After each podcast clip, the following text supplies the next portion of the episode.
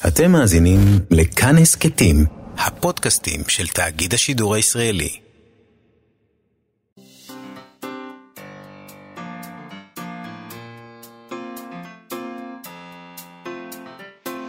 מה שכרוך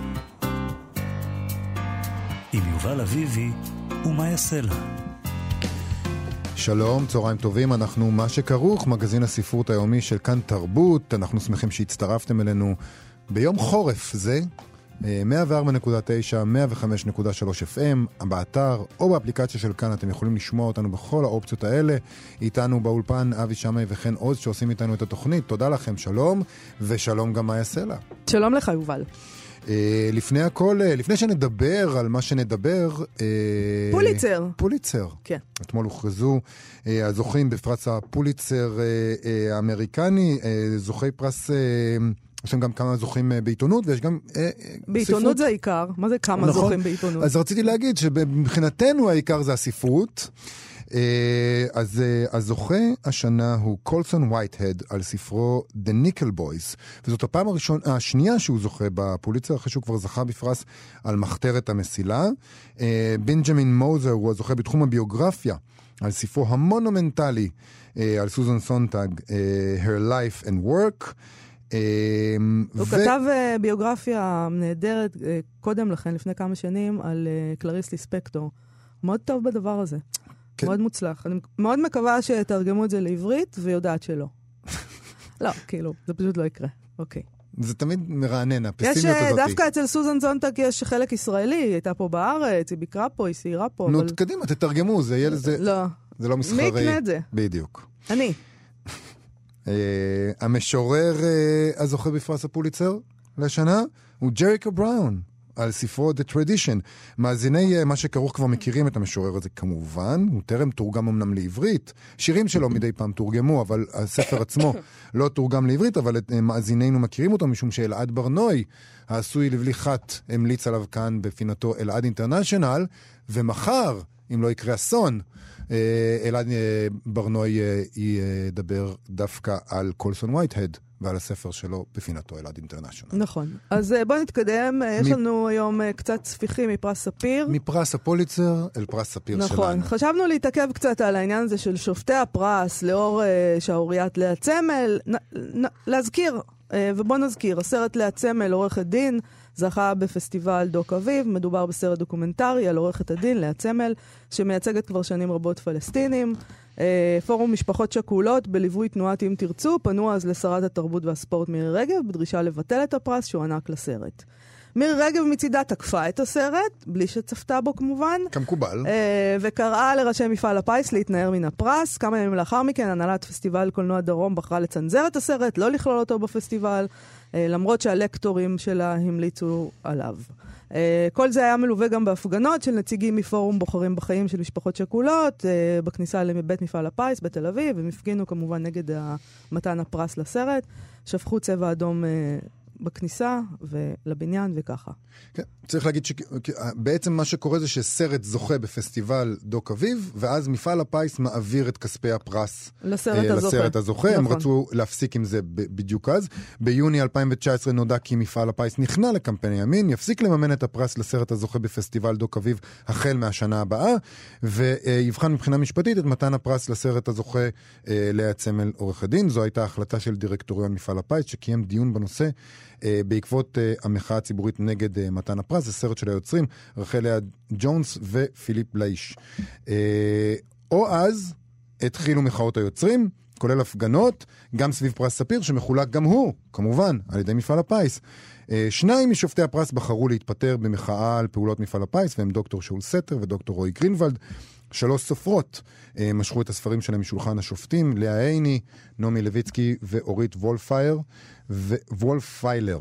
וכמה עשרות אה, סופרים אחרים הודיעו שאומנם הם לא מושכים את הספרים שלהם, אבל יפרישו חלק מכספי הזכייה, לא יזכו, לטובת דוק אביב. בספטמבר 2019, בעקבות המחאות הנוקבות של כל פורומי היוצרים, חזר בו מפעל הפיס מכוונתו. המוסד החליט להעביר את המענק לדוק אביב כמתוכנן, ולהמשיך להעביר את המענק הזה גם בשנים הבאות, אבל הם החליטו שכספי המענק יעברו מעתה לפסטיבל עצמו ולא לסרט הזוכה. וככה הם מכסתחים את עצמם כמקובל. נכון. אה, עכשיו, שופטי פרס ספיר הם חסויים. אה, לא ידועים לציבור עד הרגע בו נחשפים הזוכים, כלומר, שלשום. אה, ביום ראשון כשהוכרז על הפרס, אז גילינו מי הם השופטים.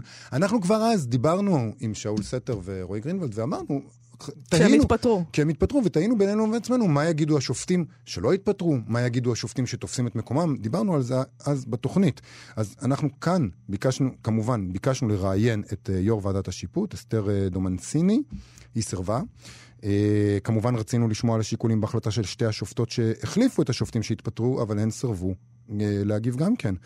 Uh, שתי השופטות שהצטרפו מאוחר יותר, שהחליפו את uh, סתר וגרינוולד, הם פרופסור רחל אלבה גדרון, חוקרת ספרות במבט בין-תחומי, ודוקטור רוני אלפרן, מרצה בחוג לספרות ובתוכנית ללימודי מגדר באוניברסיטת תל אביב. הן כאמור לא רצו להגיב. Uh, אחת מהן אמרה לנו שהיא לא ידעה על שערוריית uh, צמל, כשהסכימה להצטרף לוועדת השיפוט, זה פשוט חלף לה כנראה מעל הראש העניין הקטן הזה.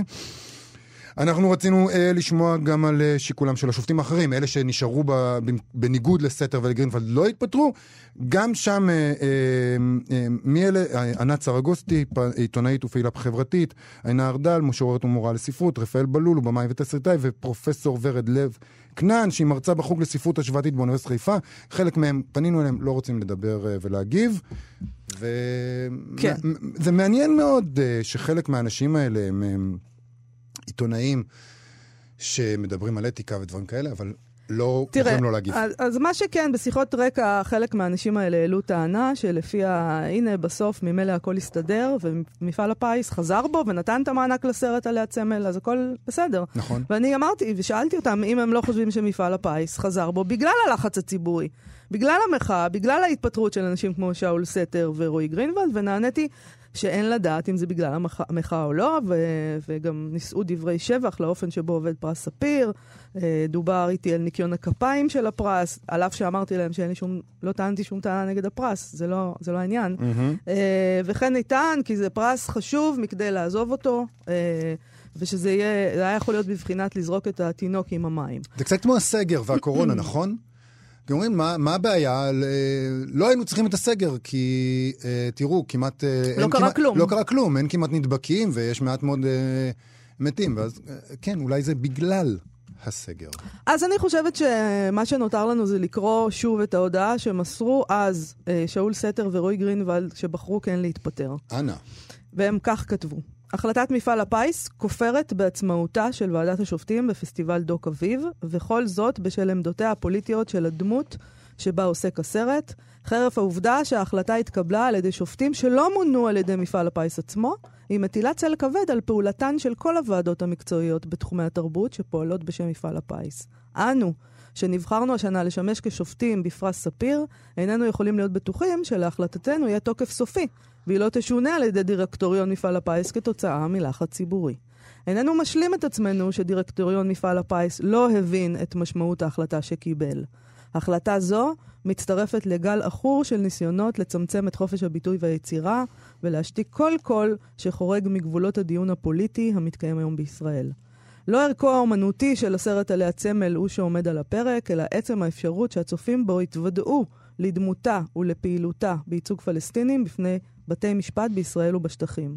סרטם של ג'ונס ובלעיש ביקש להציג לצופים את פעילותה זו על כל מורכבותה ולעורר דיון ציבורי על אודותיה. דיון שכזה נעשה אפשרי פחות ופחות. החלטת מפעל הפיס היא צעד מכריע בכיו... בכיוון זה.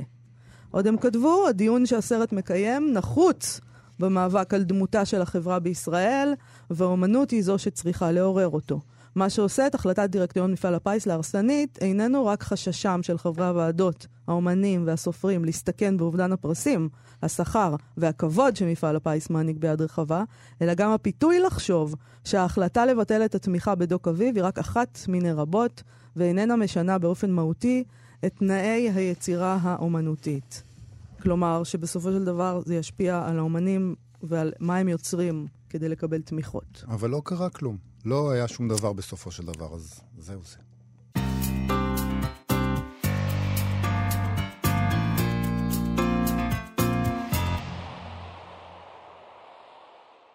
כאן תרבות, אנחנו מה שקראו, חזרנו כדי לחגוג עם כתב העת האינטרנטי המוסך 75 גיליונות. ביום חמישי תקיימנה האורחות והמייסדות של המוסך אירוע לכבוד ציון הדרך הזה, כמובן בזום. אה, למרות שלא יודעת, כבר אה, לא שחררו אותנו? לא אמרו שהכל נגמר? תם ונשלם? אני לא המומחה לחדשות פה, תעדכני אותנו לגבי התקנות, לא יודעת, בסדר, אמרו עד 100 איש, עד 50 איש, אבל בזום יכול להיות פתאום 200 איש גם. זהו, כמו שאת אמרת פה לפני כמה תוכניות, יכול להיות שלעשות את זה בזום, פשוט יבואו נכון, יותר אנשים. נכון. אה, בוא, כך נכתב בהצהרת הכוונות של המוסך כאשר הוקם באפריל 2017. אגב, 75 גיליונות בזמן לא רב. אפריל 2017 זה לא כזה... מאוד יפה. מדהים, mm-hmm. כל הכבוד. ככה הם כתבו. Uh, המוסך נולד מתוך הרגשה נמשכת, משותפת לרבות ולרבים, כי יש צורך בתיקון עמוק בסצנת הספרות בישראל, של חלקים מרכזיים ומבוססים בה לוקים בכוחנות. במחיקת נשים יוצרות, בהעדפת פרובוקציות, אלימות ומדנים על פני איכות, בצמצום נמשך של במות לשירה עכשווית ושל השיח על אודותיה, מתוך הכרה בנחיצותה של אלטרנטיבה קבועה, אנו מייסדות כעת את המוסך. מוסף מקוון דו-שבועי לשירה, לסיפורת, לביקורת ולמסה. מסע. המוסך ייערך על בסיס פתיחות, שוויון והומניזם, אתיקה המכירה בכך שמאחורי כל יצירה ניצבת נפש ומעל הכל התשוקה הפשוטה לספרות טובה. אחת ממקומיות ואורחות המוסך היא דוקטור דורית שילה, מתרגמת, עורכת וסופרת בעצמה. שלום דורית שילה. אהלן. מזל טוב קודם כל, ברכות. תודה רבה. תודה רבה. מה? כן, מה היה, לפי התקנות, נכון, 50 או אנחנו אה. נגיד 75 אורחת לכל גיליון אולי, אני אין לי מושג, אבל, אבל אם יבואו 200, אני יודעת, אולי נבוא אלייך הביתה, אליי הביתה. בטח, אני אצלי בבית, חופשי, 200 איש, זה ברור. על הראש שלי הם יעמדו. את יודעת מה? בואי נחזיק את הקורונה עד סוף השבוע, כי אין לי איפה לשים עכשיו 200 איש. בדיוק, עדיף בזום, עדיף בזום. בוא נחזיק את זה עוד כן. קצת. תגידי, דורית, מה כן. היה הטריגר להקמת המוסך? מה היה הדבר הזה שאמרתם לעצמכם, חלאס, אנחנו מקימות מקום משלנו? אמ, תראי, כמו הרבה דברים גדולים, הם מתחילים ממשהו קטן, שבשלב מסוים הוא נהיה פחות רלוונטי. כן. אצלנו הטריגר היה אה, פסטיבל לשירת תיקון. שארגנו אותו לפני ארבע שנים. Uh, הוא היה אז בהחלט פסטיבל מחאה נגד פסטיבל מטולה, אני לא...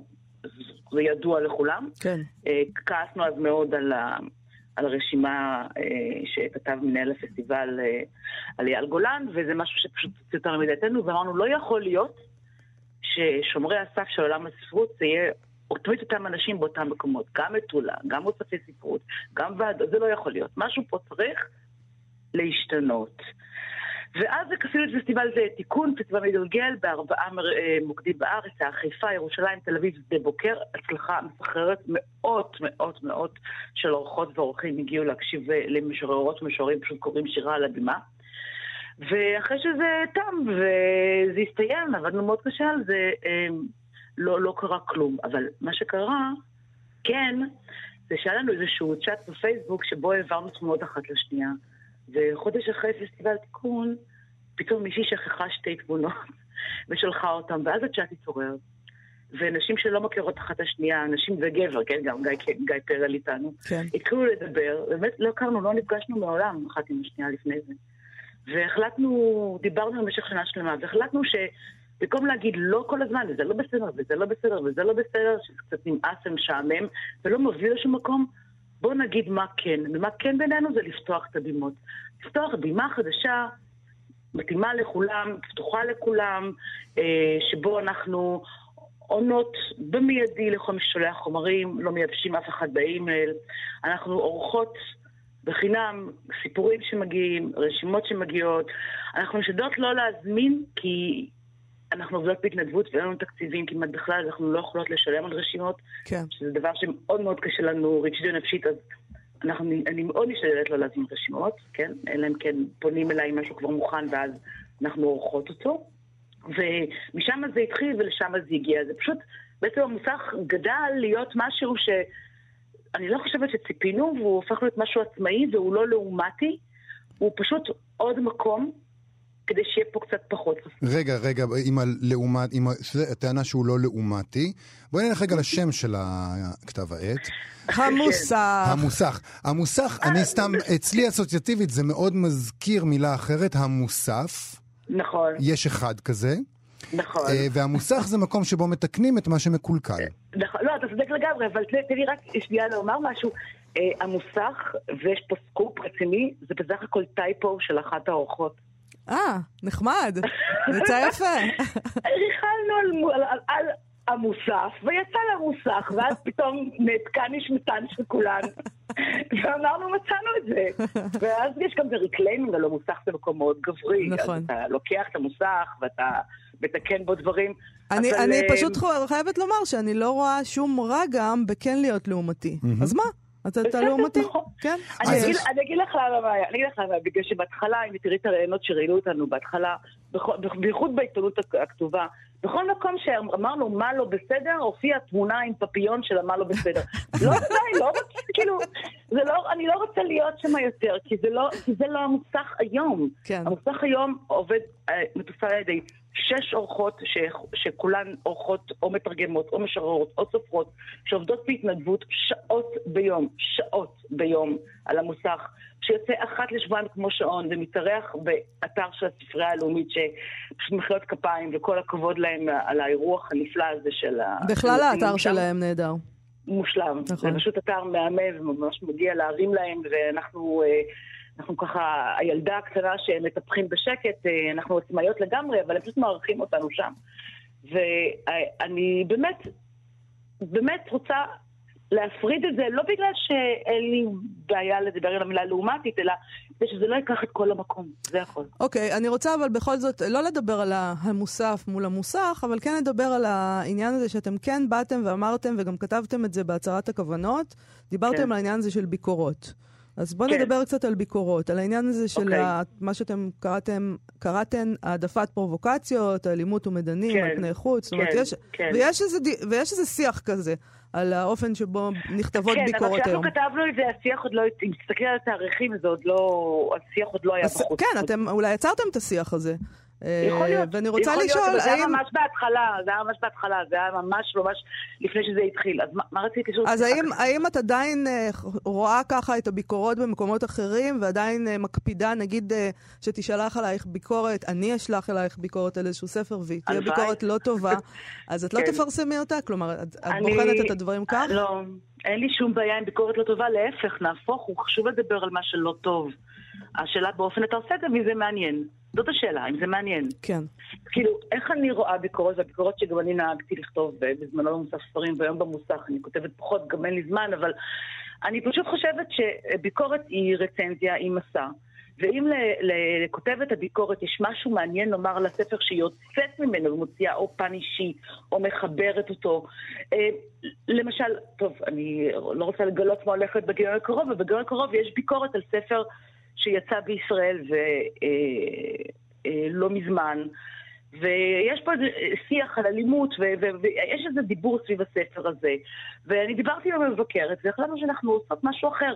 אנחנו משוות אותו לספר שיצא בצרפת באותה תקופה, שגם מדבר על זה, ופשוט לדבר על הנושא במבט רחב. ככה אני רואה ביקורות ספרות, שמלמדות אותי משהו שאני לא ידעתי על הספר. כן. אהבתי, לא אהבתי, המשוררת היא שמנמונת, הסופרת היא גבוהה מדי, לא מעניין אותי. זה, זה באמת לא... העד הומינם הזה, הוא לא מדבר אליי והוא אפילו משעמם אותי. אז שיהיה מעניין, אם הביקורת מהללת את הספר או מבקרת את הספר לרעה, זה לא פקט מאוד חשוב. אני רוצה רגע לעבור, אה, בהמשך לדברים האלה, למשהו הרבה הרבה יותר ארצי. אחת הטענות אוקיי. היא, אחת הטענות היא, שיש טענה שמדברים רק על ביקורות שליליות, רק על ביקורות, ביקורות כוחניות, כן. שבהם... אה, אה, זה נכון. מדברים- בסוף כשיש ביקורת טובה, אבל סליחה, אז אף אחד. לא מדבר על זה. רגע, רגע, אבל. כבר לא מדברים על זה יותר, גם את מי זה, זה גם משעמם. תסתכלו עכשיו שיוצא, כל פעם שיוצאת ביקורת קטלנית כזאת, היא חצי פיוק בפייסבוק, וזה עובר. אז רגע, זה נכון, עכשיו. גם על זה כבר לא מדברים, זה נכון. תשמעו, התנועת דאדה חיה שלוש שנים, כמה אפשר לשבור, לנפץ, אם אתה לא בונה משהו, אתה לא, אתה לא, אתה לא נגמר. אין לך השאלה, מה... היא- השאלה היא רק, אתם, אתם באינטרנט, אתם יכולים לראות מה קורה אצלכם. זה עובד המודל? נכון. הדרך אז- שלכם עובדת? כמה אנשים מגיעים אליכם? כמה גולשים? אה, אני, אתם, אתם, אני יכולה, יש לי מספרים מ- נכונים לדצמבר 2019, כי אני מקבלת נתונים שנתיים, אז עד לפני שלושה חודשים יש למוסך 15,000 קריאות בחודש. פנטסטי. זאת אומרת, מאוד. 8,000 8,000 כניסות, אנשים נכנסים ליותר מאתר אחד, אבל 15 קריאות של אייטמים בחודש בממוצע, שזה יפה מאוד. בהחלט. ויש איזה... אנחנו מאוד גאות בזה, כן. אה, נגיד, אה, אוקיי, אני מניחה שאת מקבלת המון המון אה, חומרים. סליחה, צריך- רק דבר אחד אני רוצה להגיד, ש- אה, שמפתיע אותנו כל פעם מחדש, שהמדור הנקרא ביותר זה מדור שירה. או, אז את הכניסות שלו מוכפלות ככל מדור אחר. כמעט. באמת מפתיע. כן, זה מפתיע ומשמח. בהחלט. אז את, איך את בוחרת? אה, זאת אומרת, יש דברים שאת לא מפרסמת מן הסתם? מה, מה, איך זה אני עובד אתן הדבר לך, הזה? תראי, למשל היום בבוקר, אה, מה לעשות, אה, בגיל שלי כבר קמים מוקדם, ככה בטבעיות. קמתי לי בחמש בבוקר וקיבלתי רשימה על ספר שדי מעניין אותנו, את המוסכניקיות. והרשימה, היו בה כמה רעיונות טובים, אבל היא לא הייתה מספיק טובה לפרסום בעיניי. וישבתי והצעתי לכותבת איפה להוריד, איפה להחזיר, איפה חסר, איפה לחבר. ישבתי על זה שעה וחצי והחזרתי לה. זאת אומרת, מבחינתי איכות הטקסט. זה. האמת היא שזה ממש נדיר, זאת אומרת, אני חושבת נכון, שרוב נכון. האנשים שכותבים היום ביקורות בעיתונות, אה, כן. אף אחד פשוט לא. לא עורך אותם. אה, כן, זה מאוד חשוב לנו, ויש לנו גם אה, הגעה, אחרי שהכל עובר, יש לנו אה, אחת מאיתנו שהיא עורכת על חלל, יושבת על ה- על הוורדפרס, ופשוט מגיעה את כל ה...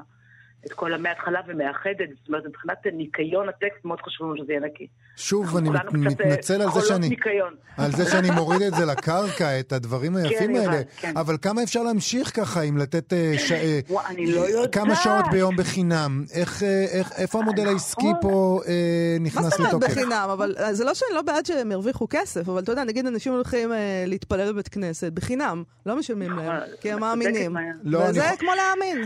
לא, אני מצטער מאוד, אני מצטער לגמרי. מאוד, זה לא נכון, זה ממש לא נכון. אה, אבל זה שניכם אומר... צודקים, יובל, נכון. זו טענה שניכם כזאת. שנייה, שנייה רגע, זו טענה כזאת, שאם אתה, אוהב ספרות, אז תעשה את זה אה, בחינם. לא, אם זה לא, באמת לא נוגע בך... ביקשתי מהם לעשות את זה בחינם, אבל זאת הסיטואציה. זה או לעשות את זה בחינם או לא לעשות את זה בכלל. מה אפשר לעשות? כמה זמן אפשר להמשיך לעשות מוצר, סליחה שאני קורא לזה מוצר, אה, טוב, להשקיע בו שעה וחצי בחמש בבוקר, כשבסופו של דבר צריך להתפרנס. אז אה, תשמע, אני, אני חייבת להגיד לך שאתה עלית על הנקודה, והיו משברים לאורך שלוש שנים האלה. לי היה משברון שלשום, אני מודה, בסוף כזה שהתעייפתי נורא, אבל אה, המוסך הוא שני דברים. קודם כל, מערכת המוסף היא קהילה. אנחנו נשים שלא הכירו אחת את השנייה, חלקנו דתיות, חלקנו חילוניות, חלקנו אה, אשכנזיות, חלקנו ספרדיות, חלקנו גורות בירושלים, בתל אביב, בנהריה, בחיפה. כאילו, לא תמצא קו אחד משותף לנו, אבל אנחנו הפכנו למין, לקהילה, אני לא חושבת במילה משפחה, כי יש קצת אנטגוניזם מלאה, אבל אנחנו הפכנו לקהילה. וגם הכותבות שלנו הן שייכות לקהילה הזאת. ובאיזשהו מקום, הלוואי והיינו יכולים להפוך את המוסך למקום עבודה, אם נמצא תקציב ומאמן, היינו שמחות לעשות את זה. כרגע זה לא קורה בעולם הספרות, אני לא צריכה לספר לכם, אתם ודאי יודעים כמוני. אבל דבר שני, במשבר שלי הגדול, שיש לי כל פעם משברים לי ולאחרות, אני אומרת לעצמי, החיים האלה, אני קמה בבוקר, אני הולכת לעבודה, אני מרוויחה כסף, אני חייבת שתהיה לי איזושהי פינה, איזושהי פינה בחיים האלה שהיא לא במשחק הקפיטליסטי. שאני עושה בו משהו שאני מאמינה בו. אה, יש כאלה שמתנדבים בכאלה, יש כאלה שמתנדבים, גם אני פעם התנדבתי, היום כבר לא, אבל מבחינתי העשייה במוסך, על כל הקשיים ועל זה שזה בא על חשבון פרנסה הרבה מאוד פעמים, הרעיון שעומד מאחורי זה זה שזאת התרומה שלנו למה שאנחנו מאמינות פה. ואנחנו מאמינות שבישראל הבימות לתרבות ולספרות צריכות להיות רחבות ופלורליסטיות. ולכן אנחנו עושות את זה, אנחנו באמת אידיאליסטיות. דורית שילה. בוא נגיד uh, שהאירוע, האירוע בזום. יום חמישי, בשעה שמונה.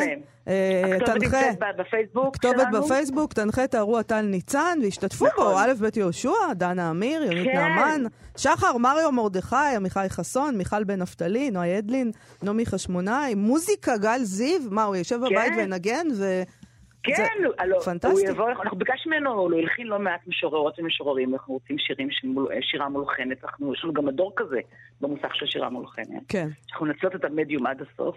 וא' ב' ישוע מגיע לכבוד, אפשר כבר לגלות, אה, ראיינו אותו, אה, ה- ה- הרעיון אה, התפרסם עוד יומיים, 30 שנה למר מאני. אה, יפה מאוד. אז אה, בהחלט אה, נשמע אירוע מסקרן. אני כן. אני באה. תשמרי לי מקום. אני שומעת לך מקום. תודה רבה לך, דורית ניפגש גילאור. בגיליון ה-150, בסדר? אין בעיה. תודה שהערכתם אותי. להתראות. להתראות. להתראות, ביי.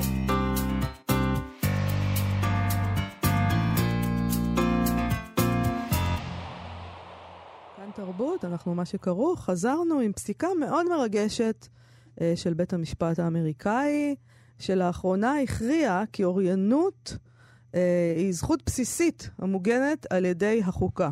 לפי הפסיקה הזו, קריאה וכתיבה מגולמות ברעיון החירות האמריקאי ו- ומיומנויות בסיסיות למימוש זכויות אחרות. אה, גיש, גישה לחינוך המקנה אוריינות היא בסיסית למערכת השלטון שלנו, טען בית המשפט. חינוך כזה נדרש כמעט לכל אינטראקציה בין האזרח לממשל. כן, זה דבר אה, שנראה לנו כמעט ברור מאליו, אבל מתברר שהוא לא ברור מאליו. אה, זו פסיקה שהופכת פסיקה קודמת מ-2016 של תובעים ממערכ... אה, ממערכת בתי הספר הציבוריים בדטרויד. התובעים האלה, שהם. בעצם תלמידים במערכת החינוך של דטרויד, טענו כי בתי הספר שבהם הם למדו מעשית אינם מספקים גישה לאוריינות. זאת אומרת, בכלל לא מלמדים אותם לקרוא ולכתוב בבית הספר. אה, הם אומרים שהמורים אינם כשירים ללמד זאת, ויש מחסור בספרי לימוד ושאר אה, עזרים, כמו נגיד לוח וגיר ודברים כאלה. אה, התוצאה היא, לפי התביעה הזאת מ-2016, אה, זה תלמידים שיש להם בעצם יכולת אוריינות אפסית או קרובה לאפסית, שזה דבר מדהים אף יותר מהפסיקה. לא מדהים, אתה... מערכת החינוך פה לא שונה. אני לא יודעת למה אתה כל כך נדהם מזה. מערכת חינוך... בדיוק אתמול קראנו סטטוס על מורה שאומרת, הילדים לא מסוגלים, חוץ מלשנן, לנסח בעצמם טיעון, הם לא יודעים. אה, אוקיי. חלק מהדבר. אה, אוקיי, אבל אתה לא אנשים שנפלטים ממערכת החינוך, או שלא נכנסו אל מערכת החינוך ואז הם לא יודעים לקרוא ולכתוב. אנשים שמסיימים על זה מדובר. את שנות הלימוד היא שלהם. דיברה שם על אנשים שעושים אבל הם בגרות. יודעים לקרוא, הם לא יודעים הם לא לעשות יודעים פרשנות לקרוא, מורכבת. הם לא- לא, לא. לא, כאן אנחנו מדברים על אנשים שלא יודעים לקרוא. אנשים שרואים את הסימנים המוזרים האלה על הדף, וזה לא אומר להם כלום. זה דבר מדהים. אה, באמת, זו פס- פסיקה שעוד טעונה אישור של בית המשפט העליון בארצות הברית, אבל זה צעד מדהים. בדרך- השופטים כתבו שייתכן שלא כל ילד שנולד במדינה הזו, ארצות הברית, הוא בעל אותה הזדמנות להצליח בחיים, אבל החוקה לא יכולה להרשות לנסיבות האלה לבטל את כל ההזדמנויות ולשלול מילד יכולות אוריינות תוך התעלמות מיכולותיו. עכשיו תאמיני או לא, מאיה, ההחלטה הזו התקבלה ברוב של שניים מול אחד. השופט שהתנגד, הפתעה, הוא מינוי של טראמפ משנה שעברה, והוא אמר ככה: הזכות לחינוך מינימלי תפגע בהפרדת הרשויות.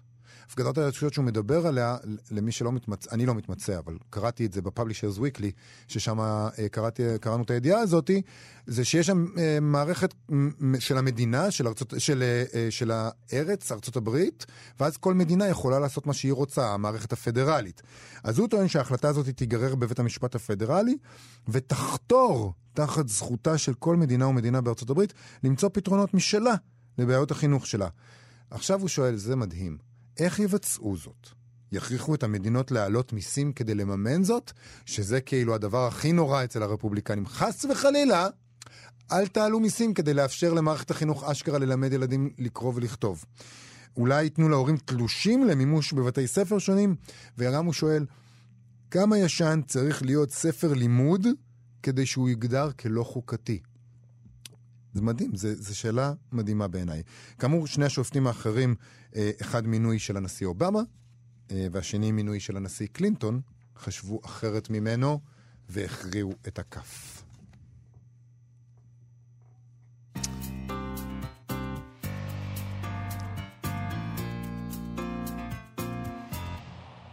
סטטוס ספרותי, יובל? סטטוס ספרותי היום של מבקר הספרות והסופר אוריאן מוריס, שכותב כך גם כן אה, לאור אה, פרס ספיר. כך הוא כותב: צריך להגיד את זה, שעיקר הכוח הקריאטיבי היום בפרוזה העברית מצוי בידי הנשים שכותבות. מאילנה ברנשטיין ועד מעיין איתן. לא במקרה, ארבע מתוך חמישה המועמדים לפרס ספיר הם נשים, לא במקרה, ארבע מתוך חמשת הזוכים בחצי האחרון, החצי העשור האחרון. כנראה שזה לא זמן טוב לפרוזה הגברית, רק מעט מצליח להיעשות. כמובן שלא כולם שם אה, אהבו את הקביעה הזו, למשל המשורר ומתרגם צור ארליך שכתב אין שום מדד לבדוק זאת, שכן באותה שנה שבה היה רוב גברי בין המועמדים, קמה צעקה כזאת שהוועדות חדלו להרשות לעצמן את הלוקסוס של בחירה עניינית. ועוד הוא הוסיף שבנושאי מגדר ושאר תחומים זהותניים, הכפופים בימי- בימינו ללחץ של דעת הקהל ולשיימינג, החלטות של ועדות ציבוריות אינן ראייה לכלום. הוא גם הזכיר את הרוב הנשי המוחלט בוועדת השיפוט, שש שופטות ושופט אחד. כמובן, זה לאחר ששני שופטים זכרים פרשו מהוועדה המקורית. זכרים. זכרים. כן. אה, טוב, אני חושבת שזה מצחיק, או אולי עצוב, או אולי אפילו עצוב מאוד, להתעסק בנושא מגדר, כשמה שהיה מוטל פה על הפרק זה הדבר שעליו דיברנו בתחילת התוכנית. אה, אם יש בעיה עם השיפוט והשופטים השנה, זאת לא בעיה מגדרית. מה שהיה מוטל פה על הפרק זה חופש הביטוי, אה, ומי מתגייס לטובתו ומי לא. ועכשיו פתאום חוגגים את כל הדבר הזה באיזה מין חגיגה פמיניסטית, את העובדה שהיו פה שש נשים שופטות, אה, זה פשוט, בעיניי זה פשוט פארסה. לא, וזה מאפשר, מאפשר גם אה, לכל מיני אנשים להגיד אה, שזה גם רע, וכל הדיון מוסט למעשה, מה, כמו שאת אומרת, מהדבר האמיתי. מי ש... בין אם מתייחסים לזה כאל הישג פמיניסטי, או כניצחון של פוליטיקה זהויות המאוסה, בכל מקרה לא מדברים על הדבר עצמו. אם להת... להתחבר לענייני חופש הביטוי מתחומי הפארסה, יש לנו סטטוס בעניין של דוקטור אה, עופרי אילני, שכותב כך: בשבועות האחרונים אני מבצע פילאטיס באמצעות יוטיוב. יש לזה יתרונות מסוימים, גם אם אני מתגעגע למורות. אבל החיסרון העיקרי הוא הפרסומות של הוצאת שיבולת שמתפרצות לי כל שתי דקות. סדרת בטן, גדי טאוב. סדרת צד, אברי גלעד. תמיד דמיינתי שהדמוקרטיה תקרוס בזמן שאני עושה יוגה או פילאטיס, אבל לא דמיינתי שזה יקרה באופן הזה.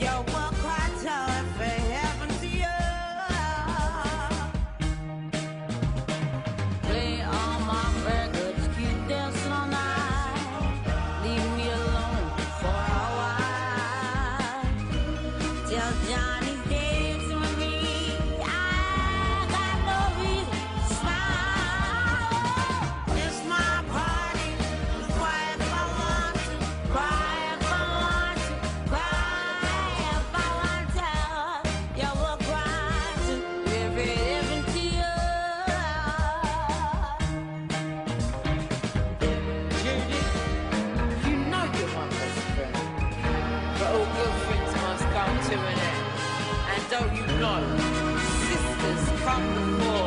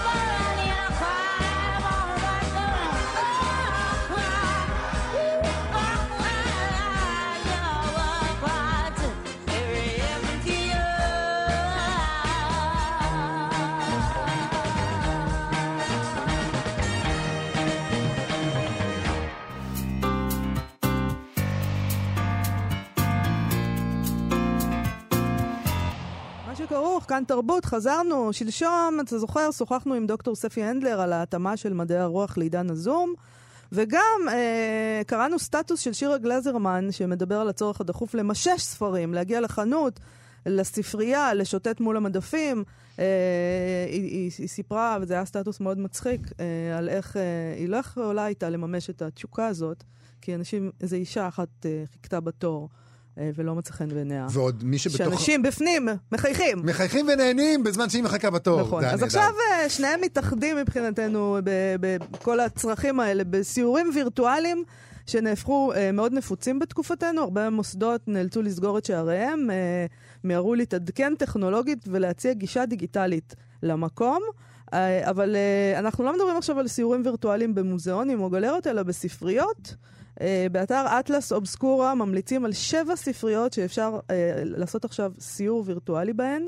כמעט לארח את הספרים כפי שהם כותבים, ואני חייבת לומר, יובל, ששלחת לי את הלינק הזה, אני ממש, זה היה מפעים. זה היה משהו מפעים, לא. נכון? כן. כאילו זה משנה את כל מה שאתה חושב על ספרייה. כלומר, הספרייה שאני מדמיינת, כשאומרים לי ספרייה ציבורית, זה הספרייה שהייתי הולכת אליה בילדותי, בהרצליה, במרכז העיר, ואני זוכרת בעיקר את רצפת הלינולאום הירוקה, ואת, ה, ואת הריק, הריק בפנים. זאת אומרת, אני תמיד, אני זוכרת את זה ממקום כזה טיפה אפל, קריר, מאובק. מאובק וריק למדי. כלומר, לא עמוס באנשים, אבל בוודאי בלי התקרות המצוירות אה, לא, זה ועיטורי שם. זהב.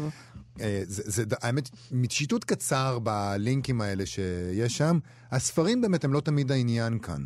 אה, ספריות מופלאות, יפהפיות, עצומות, אה, דיברנו על זה, מזכירות בעצם איזה כנסייה, בית נכון. קודש, בית תפילה, בית תפילה ענקי עם, עם תקרה מצוירת. אה, אבל של דת שמותר לסגוד בה לפסלים ומסכות. הכל מאוד יפה, מקושט. לא, כן. זה מדהים, שווה מאוד לראות את זה.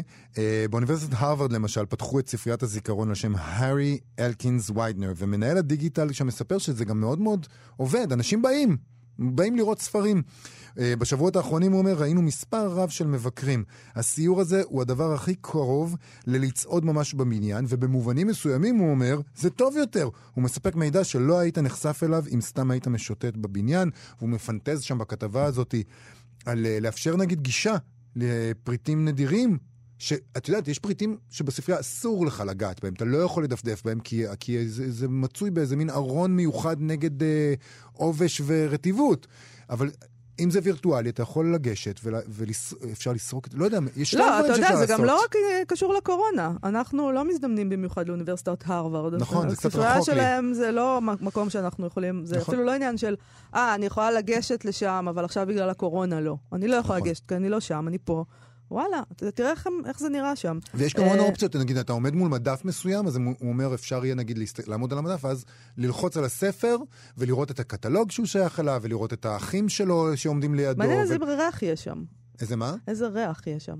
כי Mm. יש אה, ריחות כאלה לספריות, אבל פה זה משהו... בטוח שזה ריח טוב, טוב, טוב. תשמע, זה כלום לעומת הספרייה הברוקית קלמנטינום אה, בפראג, אה, שנבנתה בשנת 1722, שהמדפים בה עמוסים בספרות תיאולוגית, ויש בה גם אוסף של גלובוסים נדירים של כדור הארץ, של גרמי השמיים, אבל בספרייה הזו, אה, באמת, הספרים, בכל אופן בסיור הווירטואלי, זה באמת לא העניין המרכזי. הבניין עצמו, העיטורים על הקירות, על התקרות, באמת, זה, אתה, הרגשתי שאני נכנסתי להיכל קודש, מפואר למדי.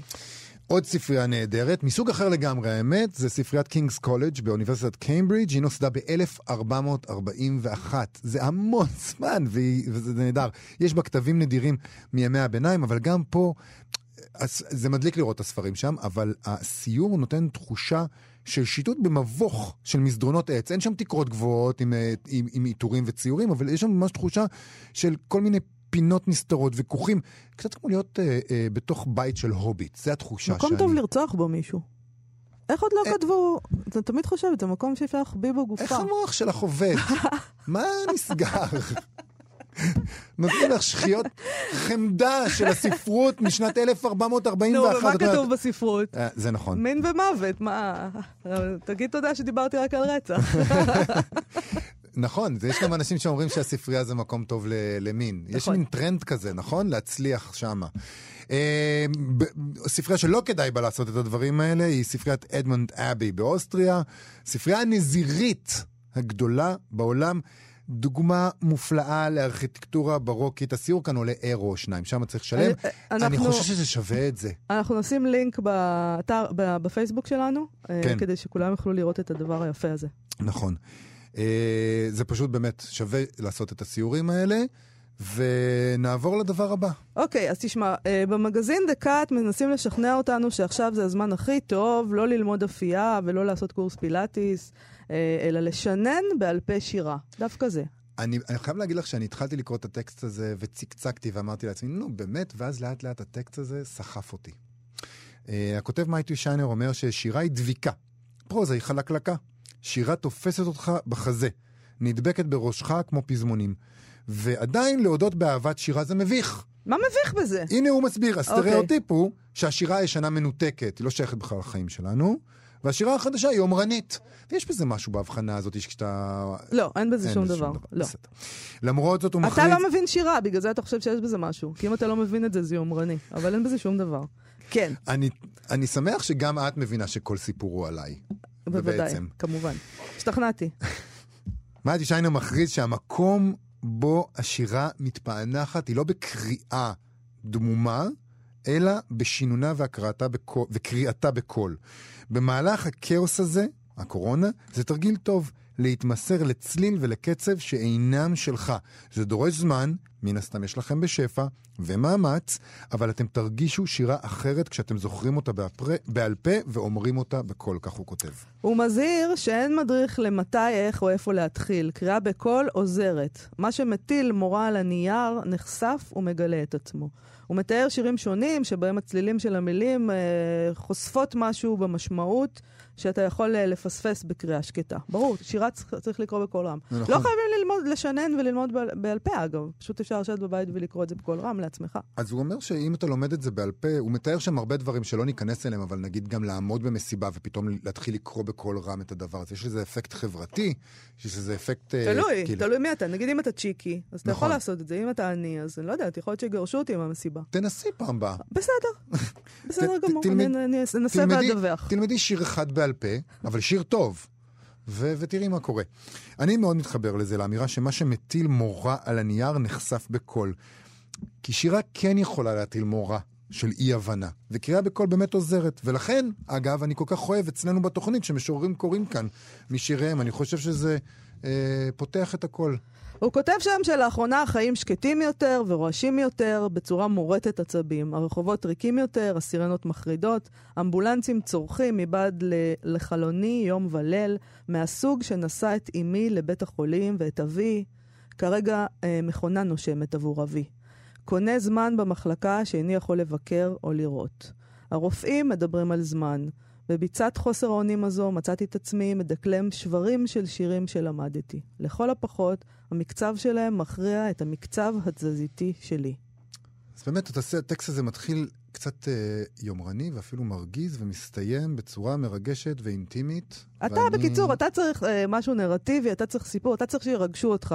כלומר. כשבן אדם מדבר על שירה ומסביר למה בקול רם זה, יש לזה איזה אפקט שקוראים, זה לא מספיק לך. אתה צריך אבא מונשם אה, ואימא בבית חולים. אה, כדי אה, לחשוב שהטקסט הוא טוב. כן, בסדר גמור, רשמנו את זה לעצמנו. אני חומר טוב ל, לרגשנות אה, זולה. נכון. אין, אין לי בעיה עם, ה, אין לי בעיה עם, ה, עם הדבר הזה. אז לפני שנסיים, יובל, כן. יש לנו אירוע. המלצה על כן. אירוע היום בערב בזום. שלומי חתוקה ידבר במסגרת אירוע של בית אביחי על, השיר, על הס... שני ספרי השירה החדשים שלו והנפלאים שלו. נכון, דיברנו איתו כאן עליהם. ויש אה, לקוות שהוא גם, אה, ולהניח שהוא גם יקרא שירים, ומאוד אה, מומלץ הדבר הזה. זה בשבע וחצי, אם אני לא טועה, נכון? נכון. זה בתשע, באתר בתשע. בית אביחי. נכון, אני כן טועה. אז בתשע. בתשע, באתר בית אביחי, זום, שלומי חתוקה. אה, תודה רבה לחן עוז ואבי שמאי שעשו איתנו את התוכנית היום. אה, אנחנו נהיה פה שוב מחר. נכון. ובינתיים תבקרו גם אה, בעמוד הפייסבוק שלנו, אנחנו אה, נשים שם לינקים אה, גם לטקסט הזה שהקראנו ובעמוד עכשיו. הפייסבוק של כאן תרבות, אני חייבת לומר, יש שם ראיון שעשה גואל פינטו עם מרגרט אטווד, מאוד ממליצה שלל דברים לראות אחרים אותו, גם נהדרים. לשמוע אותו, להתראות. להתראות מחר.